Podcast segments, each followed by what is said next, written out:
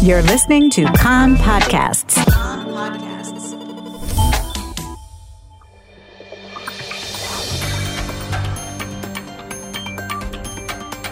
You are listening to the English language news of Kan, the Israeli Public Broadcasting Corporation. Good afternoon. It's 2 p.m. in Israel, Wednesday, February the 12th, 2020. This is Nomi Segal with the top news at this hour.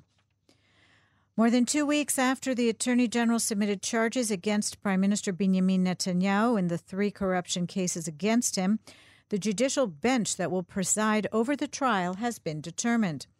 Jerusalem District Court Judge Aaron Farkash decided that the panel will be headed by Judge Rivka Friedman Feldman, joined by Judges Moshe Bar'am and Oded Shacham.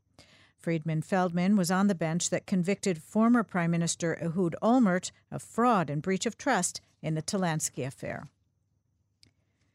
Rafael has conducted a successful test of a laser system for shooting down drones. The test of the drone dome system intercepted multiple maneuvering targets. The process included locating, tracking in day and night conditions, and shooting down with a powerful laser beam.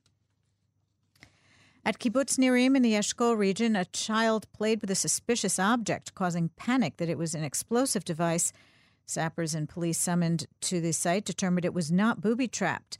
This morning, a suspicious balloon cluster landed in an agricultural field in the Eshkol Regional Council. Meanwhile, a rocket fired from the Gaza Strip last night landed in an open area. No injuries or damage were caused. A senior Hamas official, Mushir al Masri, said of the tensions with Israel that the continued blockade could explode the situation. He told a Hamas affiliated website that Egyptian mediation is intended to calm the situation. We are committed to a calm as long as Israel is committed. Regarding the launching of explosive balloons, he said that the Palestinian people have a right to defend themselves. The newspaper Al Arabi al Jadid reports that Hamas and Islamic Jihad have instructed operatives in their military wings to reduce to a minimum their appearances in public amid concern of targeted killings by Israel. Prime Minister Benjamin Netanyahu last night asserted that Israel is preparing for Hamas the surprise of its life. In an interview on Channel 20, he said that if Hamas does not come to their senses with the rockets and stop with the incendiary balloons, it is only a matter of time until we use the surprise, he said. An IDF soldier who was moderately injured in last week's car ramming attack in Jerusalem has been released from Hadassah Ein Kerem Hospital. He suffered injuries to the pelvis and the face and was treated by the orthopedic trauma specialists unit. A total of 12 Golani soldiers were injured, most of them lightly, in the attack. The terrorist, an East Jerusalem resident, was apprehended by security forces several hours after the incident.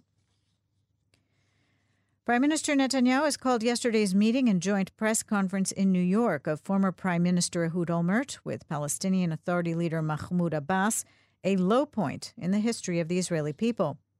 Abbas, speaking after his address to the UN Security Council yesterday, said he is prepared to renew negotiations with Israel from the point they left off in the previous talks with Olmert. He said the sides were very close to a solution. Olmert, for his part, said Abbas is a man of peace and Israel's best negotiating partner.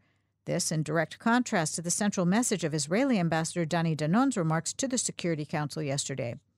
Olmert added that when he was prime minister, he did not want the United States to mediate between Israel and the Palestinians. Involvement, yes. Mediation, no, he said.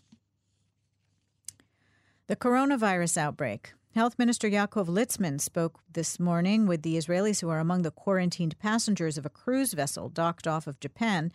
He said his ministry is at their service. The Director General of the ministry, Moshe Bar Simantov, asked the Israelis to heed instructions of professionals and to maintain hygiene in order to prevent contracting the illness. So far, 174 cases have been diagnosed among the passengers and crew of the Diamond Princess. A senior health ministry official said that when the 15 Israelis are released, there is a week left to the ship's 14 day ordered quarantine. It is likely that they will have to enter isolation in Israel as well, even if they are not showing symptoms of the virus. In China, authorities have reported that 97 people died yesterday from the coronavirus, bringing the toll in mainland China to 1,113. Meanwhile, the rate of diagnosed cases continued to drop in the city of Wuhan, the epicenter of the outbreak. Finally, the annual report of the Agudas Center for LGBTQ Rights has shown a sharp rise in reports of violence and hate towards members of the community in Israel.